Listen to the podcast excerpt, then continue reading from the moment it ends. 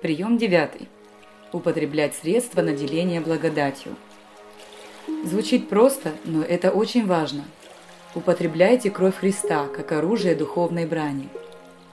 Мы иногда забываем о средствах благодати, данных нам, водимся эмоциями и ждем, когда нам полегчает. Там согрешил, здесь поссорился, там поругался. А зачем? Когда в тот же момент ты можешь прибегнуть к крови Христа, призвав ее в свою жизнь ты мгновенно получаешь исцеление, очищение. Зачем тебе жить несчастно, когда ты можешь прямо сейчас начать жить в радости, жить в наделении благодатью, в раю? Ты встал, преклонил колено, призвал кровь и пошел дальше. Тебе не надо ждать, когда тебя отпустит, или когда тот, кто больше виноват, первым попросит у тебя прощения. Зачем тебе это? Нам надо научиться употреблять кровь Христа сразу – очень важно, чтобы ты сделал это сам. Ты сделал это перед небесами, перед человеком, перед дьяволом. Проявлять инициативу прежде, чем все собой, само собой образуется. Имя Господа – крепкая башня. Ты призываешь его, но прорыва нет, тоска, депрессия. И Иисус – это крепкая башня. Ты сокрываешься в ней. Употреблять средства наделения благодатью – это также использовать дары Святого Духа, чтобы Господь открыл свою волю. Для меня это большое благословение. Употребляя дары Святого Духа, ты обретаешь откровение, и затем тебе следует принять точку зрения Господа. Она может быть отличной от твоей. Ты сокрываешься в ней, потому что это Божье видение.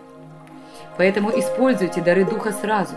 Не надо ждать, когда все само произойдет. Может быть, Господь пошлет тебе кого-то. Но зачем? Можно ускориться и жить в совершенно других вещах, быть просто счастливым человеком. Как-то я попросил в одном нашем месте поделиться самым сильным духовным оружием. Кто-то сказал о силе крови Христа. Да, это так. Кровь дает жизнь, когда находится внутри тела. Когда она внутри, то дает силу жизни, заставляет сердце биться, дает тепло телу, потому что в крови жизнь и в крови душа. Вот почему нельзя есть кровь.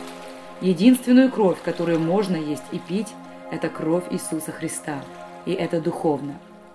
Если мы рассмотрим образ действия крови в Ветхом Завете, то увидим, что она работала в качестве оружия духовной брани только в одном случае. У животного, которого приносили в жертву, пускали кровь. Первое ее состояние – кровь находится в плоти животного. Второе – Кровь содержится в сосуде, в который священники для жертвоприношения сливали кровь. Но ни в первом, ни во втором варианте кровь еще не работает. Она должна была получить проникновение Исопа и потом быть высвобождена на косяки дверей. Только так кровь обретала совершенное действие. Мы говорим сейчас о крови по отношению ко Христу. Только тогда, когда кровь Христа была пролита за наши грехи, и когда она была нечетно принята нами, но верой во искупление грехов, тогда она заработала в нашей жизни. Она работает, когда я окроплен кровью в духе. И поэтому я принимаю эту кровь. Я хожу под этой кровью и являюсь знамением, что я, последний грешник, сегодня могу стоять в святости Господа Иисуса Христа и возвещать вам вечное, славное, дивное и чудное, сильное, мощное Евангелие Царства. Именно кровь дает мне право и посланничество. Кровь связана с духом.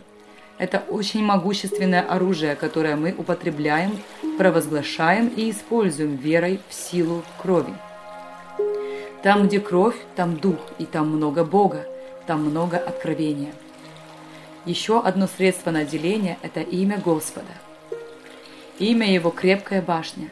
Ты молишься, но прорыва нет. Тоска, депрессия – но только воскликни «Иисус!» и вся атмосфера поменяется. Вы понимаете? Он – крепкая башня. Также дары Святого Духа. Если у тебя есть дары, ты пользуешься ими, чтобы Господь открывал тебе истину. Для меня это большое благословение, потому что когда Господь открывает, ты знаешь Его взгляд на ситуацию. Это очень мощное оружие. Используйте оружие Духа сразу – не надо ждать, пока произойдет все само собой. Нужно ускориться и жить в свободе.